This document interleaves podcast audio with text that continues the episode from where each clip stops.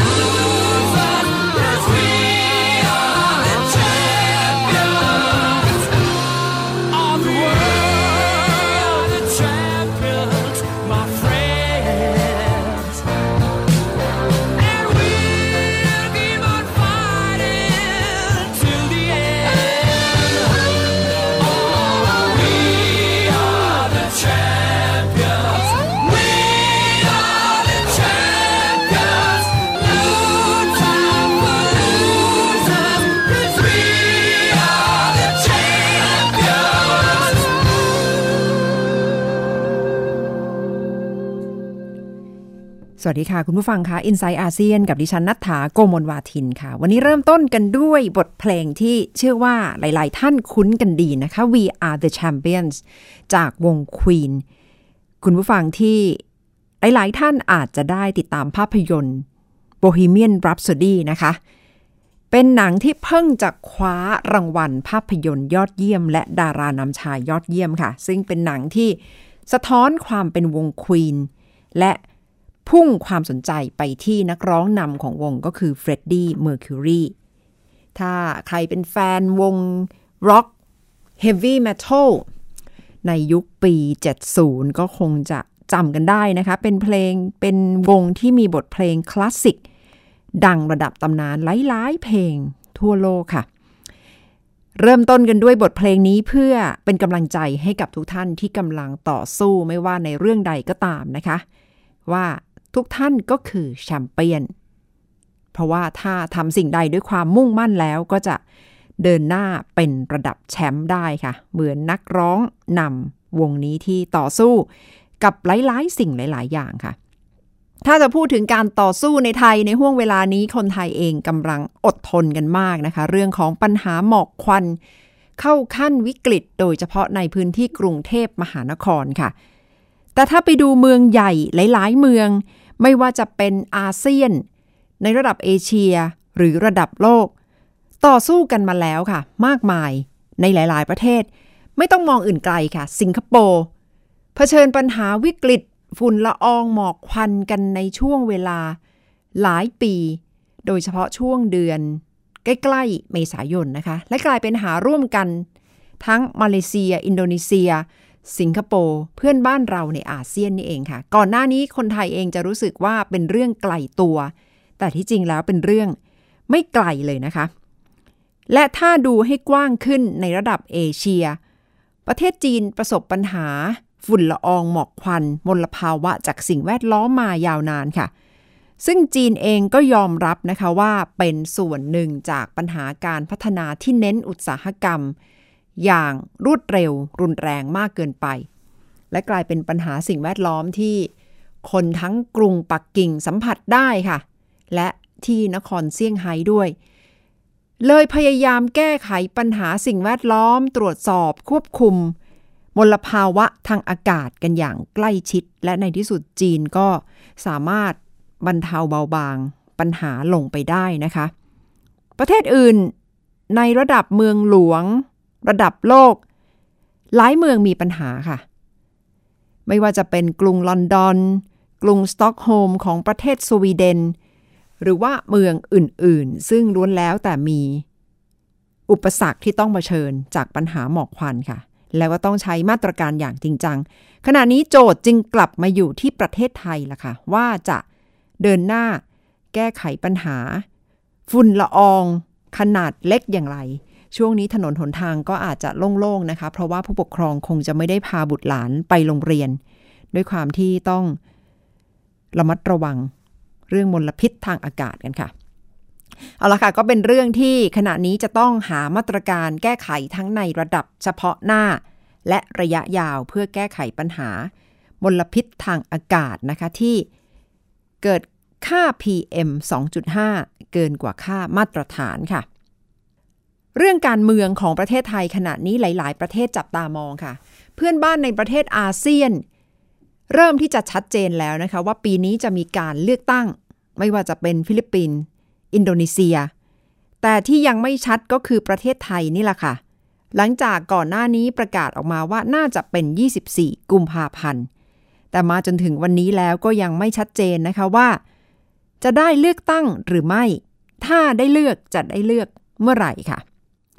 สำหรับคนที่เป็นนายกรัฐมนตรีท่านปัจจุบันพลเอกประยุทธ์จันโอชาไปถามท่าน ท่านก็คงบอกว่าอย่าไปถามบ่อย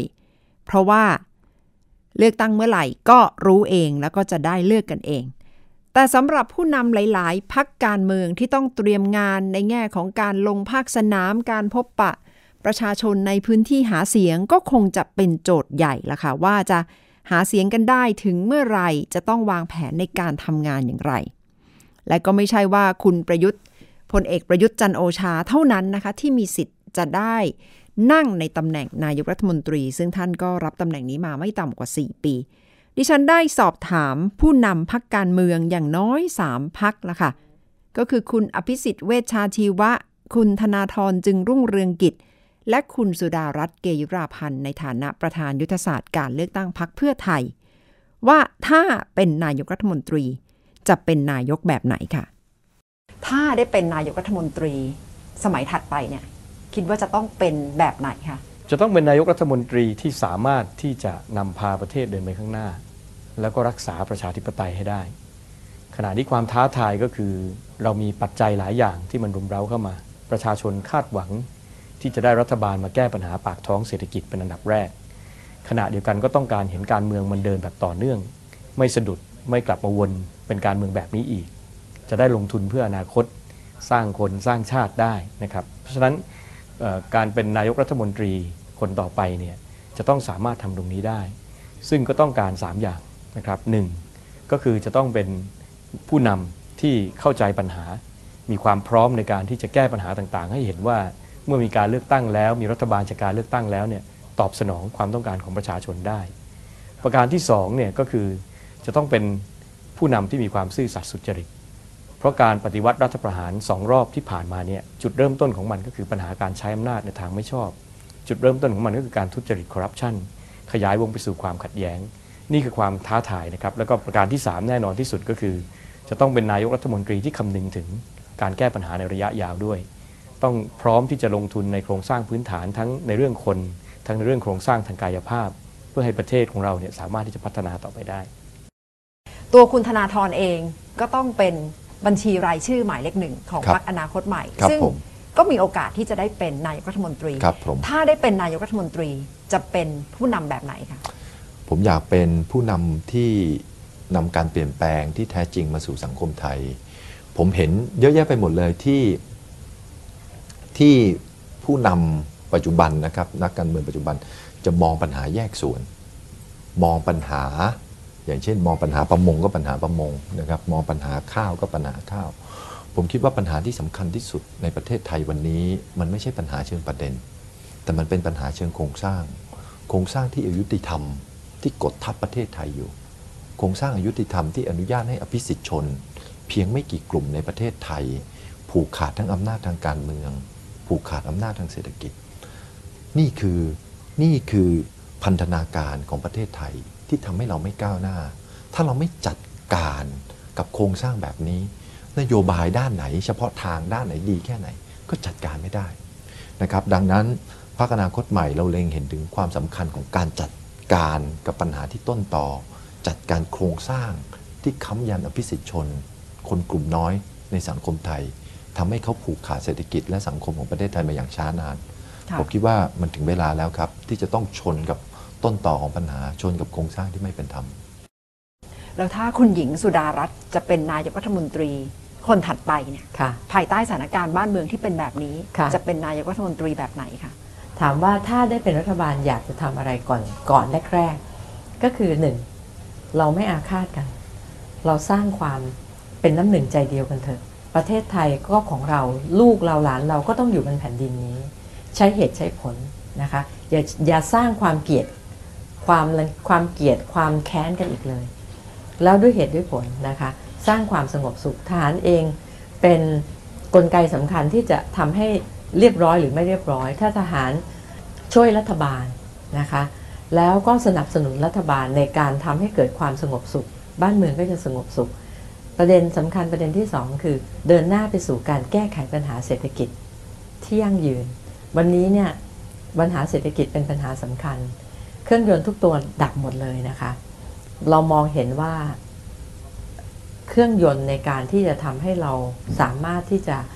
ฟื้นเศรษฐกิจได้อย่างยั่งยืนเนี่ยเราต้องทำให้คนตัวเล็กที่เป็นกำลังซื้อของประเทศ ส่วนใหญ่ ไม่ว่าจะเป็นเกษตรกร ไม่ว่าจะเป็นคนตัวเล็กๆที่อยู่ในเมืองก็คือ SME ทั้งหลาย เด็กที่จบใหม่ คนที่ทำงาน First Jobber ที่กำลังหาอาชีพ คนเหล่านี้ต้องแข็งแรง ต้องมีกำลังซื้อต้องมีรายได้ถึงจะทำให้เศรษฐกิจเนี่ยผลักดันได้ มันต้องเพิ่มตัว C คือ consumption ภายในประเทศค่ะเพราะว่าเราไม่สามารถพึ่งส่งออกได้อย่างเดียวเหมือนแต่ก่อนแล้ว อีกตัวหนึ่งที่ต้องเร่งปื้นก็คือเรื่องของท่องเที่ยวนะคะเพราะหยิบสดเลย ท่องเที่ยวนี่เงินเข้ามาปั๊บลงไปถึงหมู่บ้านได้เลยนะคะค่ะ นั่นแหละค่ะ แต่ละท่านได้เตรียมคำตอบไว้แล้วนะคะว่าถ้าเป็นนายกรัฐมนตรีคนใหม่ จะเป็นนายกแบบไหน ดิฉันประเมินคำตอบของทั้ง 3 ท่านดูเหมือนจะเห็นสถานการณ์ร่วมก็คือปัญหาปากท้อง การแก้ไข สถานการณ์เศรษฐกิจของประเทศไทย การพัฒนาอย่างยั่งยืน และการพัฒนาประเทศตามระบอบประชาธิปไตย เป็นแนวทางของพรรคประชาธิปัตย์พรรคอนาคตใหม่ และพรรคเพื่อไทย แน่นอนนะคะว่าไม่ใช่เฉพาะ 3 ท่านที่มีสิทธิ์จะได้เป็นนายกรัฐมนตรี แต่ในโอกาสที่ได้พบทั้ง 3 ท่านพร้อม ๆ กันดิฉันก็เลย ถามคำถามเดียวกัน อีกหนึ่งคำถามที่ทั้ง 3 ท่านบอกว่า ตอนนี้ไปไหนคนถามคำถามเดียวกันนี่แหละ ว่าคิดว่าจะได้เลือกตั้งหรือไม่นาทีนี้คุณอภิสิทธิ์ยังเชื่อมั่นไหมคะว่าจะมีการเลือกตั้งนะคะ ยังไงประเทศไทยก็ต้องกลับเข้าสู่การเลือกตั้งนะครับ แล้วก็ผมว่าทั้งประชาชนคนไทยทั้งสังคมโลก ก็รอคอยคาดหวังที่จะเห็นการเลือกตั้งเกิดขึ้น อาจจะมีการเลื่อนปรับเวลาตามความเหมาะสมในบางเรื่องไป แต่ยังไงก็ต้องกลับเข้าสู่การเลือกตั้ง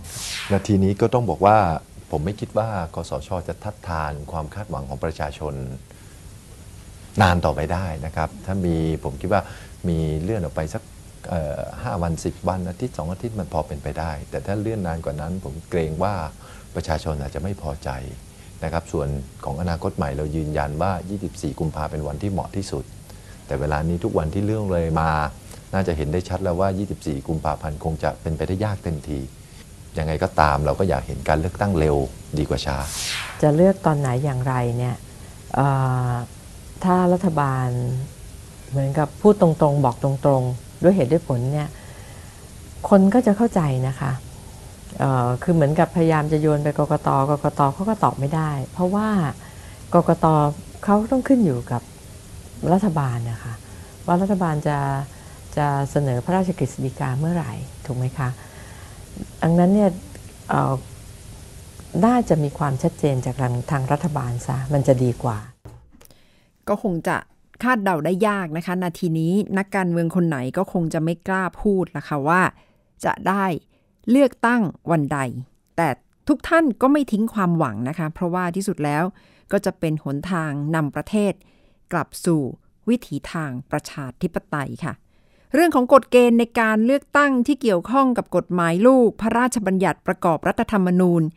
และรัฐธรรมนูญขณะนี้ก็ยังเป็นเรื่องที่เป็นคำถามนะคะว่าเมื่อพระราชบัญญัติประกอบรัฐธรรมนูญมีผลบังคับใช้เมื่อ 12 ธันวาคม ปีที่แล้ว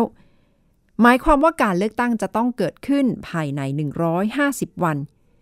แล้วถ้าไม่เกิดจะไปเกิดวันใด ขณะนี้ตามกรอบที่คำนวณกันออกมาก็คือการเลือกตั้งจะต้องแล้วเสร็จ 9 พฤษภาคม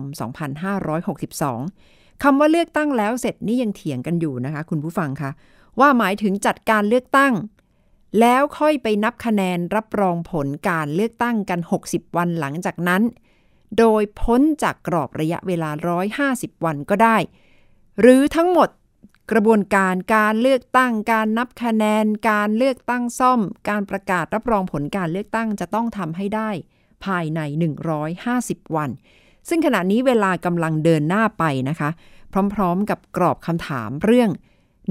150 วัน หลังจากพระราชบัญญัติประกอบรัฐธรรมนูญ กฎหมายการเลือกตั้งมีผลบังคับใช้ เพราะฉะนั้นเวลาเหลือไม่มากค่ะ จากที่รอคอยคำตอบกันก็คงจะต้องรอดูความชัดเจนกันอีกสักนิดหนึ่งว่า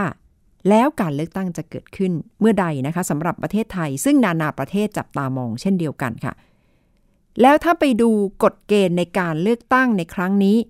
มีเรื่องใดที่ถูกจับตามองว่าอาจจะเป็นปมปัญหาตามมา ดิฉันคุยกับดรสมเกียรติตั้งกิจวานิชในคิดยกกำลังสองค่ะ ครับจริง ๆ จะมีปัญหาหลายอย่างนะครับ วันนี้ขอยกมาเป็น 4 ปัญหาที่สำคัญของกฎเลือกตั้งครั้งนี้ครับค่ะก่อนอื่นนะครับเราต้องมาพิจารณากันดูก่อนนะครับว่ากฎเลือกตั้งใด ๆนะครับ ไม่มีกฎใดดีเลิศประเสริฐสี ใช้ได้ดีทุกสถานการณ์นะครับ เพราะฉะนั้นต้องเลือกนะครับให้มันมีความสมดุล สมดุลระหว่างการที่เสียงไม่ตกน้ำนะครับคล้ายๆ กับที่ผู้ออกแบบกฎเลือกตั้งรอบนี้ ตั้งใจอยากให้เกิดกับการที่มีประสิทธิภาพรัฐบาลทำงานได้ดีนะครับ เพราะฉะนั้น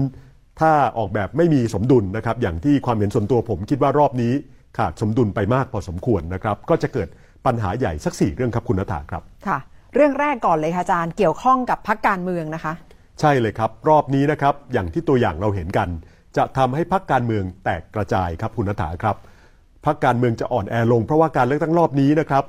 ไปสะท้อนเสียงของการที่อยู่ในเขตเลือกตั้งนะครับ ค่อนข้างมาก เพราะฉะนั้นเสียงของพักนะครับ จะไม่ค่อยมีความสำคัญมาก คนก็จะย้ายพักไปได้นะครับ เราจะเห็นว่า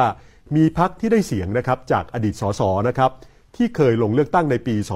2554 นะครับ ย้ายออกไปไปพักอื่นนะครับ มีการดูดกันเยอะพอสมควรครับ อย่างที่สองนะครับพูดกันว่ามีการแตกแบงค์พันเป็นแบงค์ร้อยนะครับ นั่นคือปรากฏการณ์ของพักตระกูลเพื่อคือเพื่อไทยเพื่อทำเพื่อชาติต่างๆนี่นะครับไทยรักษาชาติพักต่างๆ เหล่านี้คือพักที่ตั้งขึ้นมานะครับที่หวังเก็บคะแนนเสียงให้ได้มากที่สุดครับแทนที่แต่เดิมมีพักเดียวทำพักให้เข้มแข็ง กลายเป็นว่าต้องไปแตกพักย่อยออกมา เพื่อหวังคะแนนเสียงมากที่สุด ซึ่งในระยะยาวจะทำให้พักการเมืองเหล่านี้อ่อนแอลงนะครับ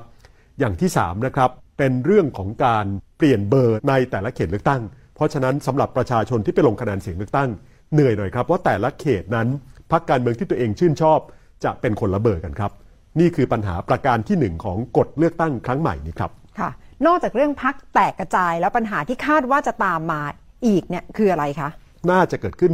พอสมควรเลยก็คือความวุ่นวาย ในการตั้งรัฐบาลครับเพราะว่าระบบเลือกตั้งแบบใหม่นี้นะครับจะทำให้ได้พักการเมืองเป็นเบี้ยหัวแตกเป็นพักเล็กๆ และจะทำให้เกิดรัฐบาลผสมอย่างแน่นอน เพราะว่าไม่ว่าเป็นฝ่ายสนับสนุนรัฐบาลปัจจุบันนี้นะครับก็จะต้องการเสียงนะครับอย่างน้อย 250 เสียง แน่นอนว่าได้เสียงสวส่วนหนึ่งแล้ว ในการเลือกนายกรัฐมนตรีนะครับก็ต้องการเสียงสสในสภา เพื่อทำให้รัฐบาลอยู่ได้อย่างน้อยอีก 250 เสียง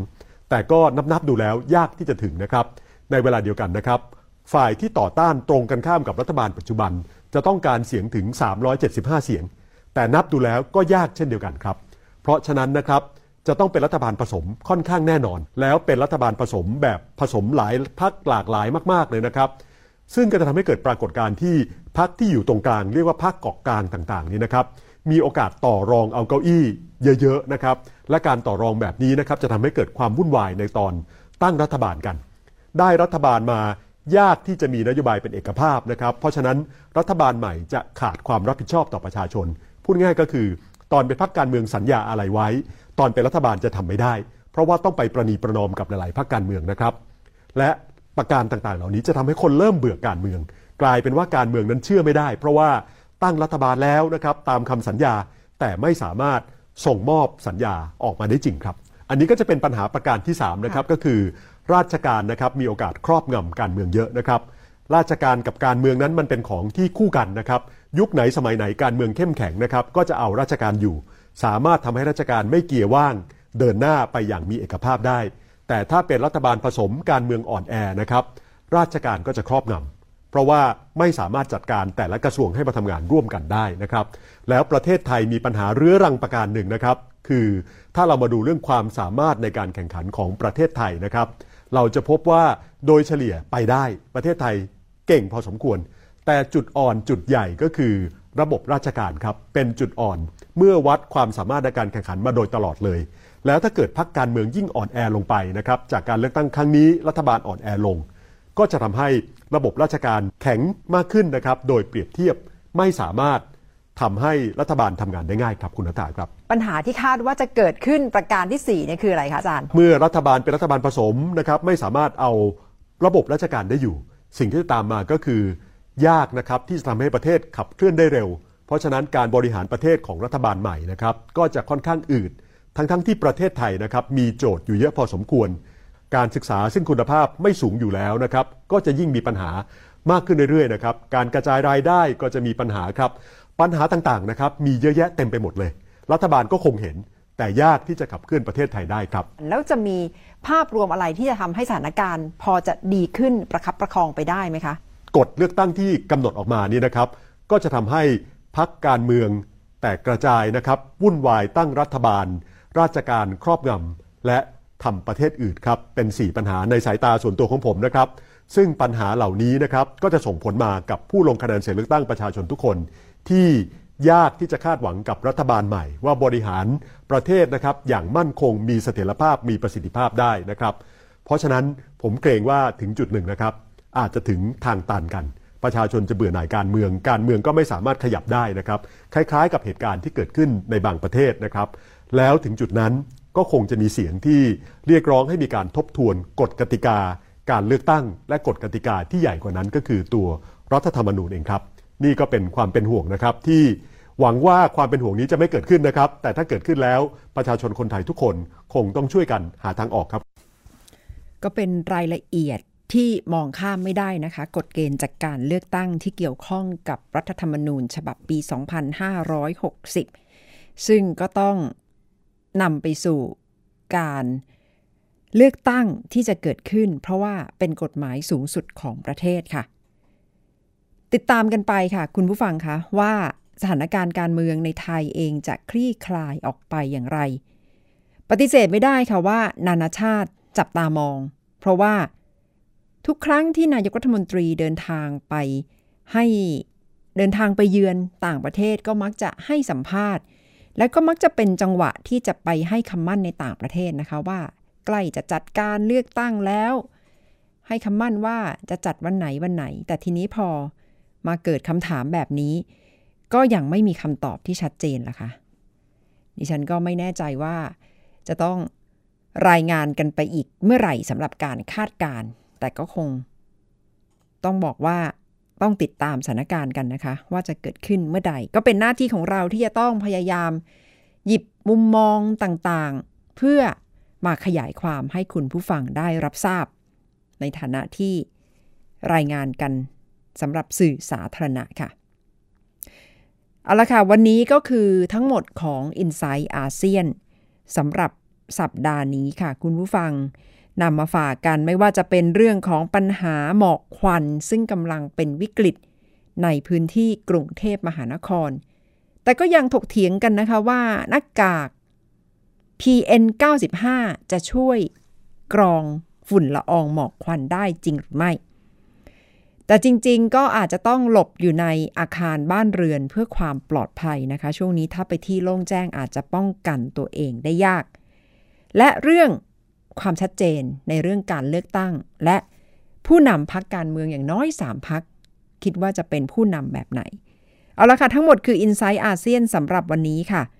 และ เราจะลากันไปด้วยบทเพลงจากวงควีนกันอีกรอบหนึ่งค่ะ คุณผู้ฟังคะสำหรับวันนี้ดิฉันนัทธาโกมลวาทิน สวัสดีค่ะ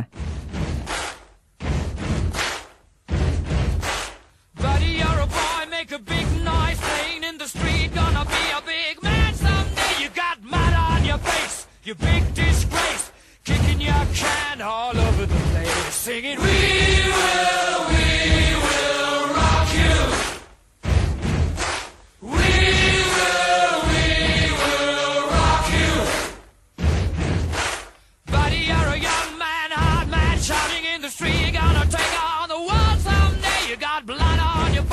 A big disgrace, waving your banner all over the place.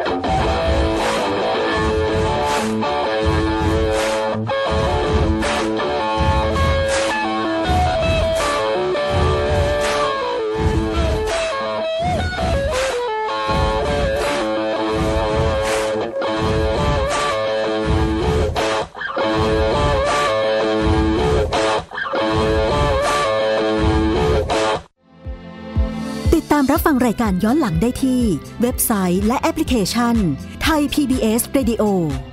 ไทย PBS Radio วิทยุข่าวสารสาระ เพื่อสาธารณะและสังคม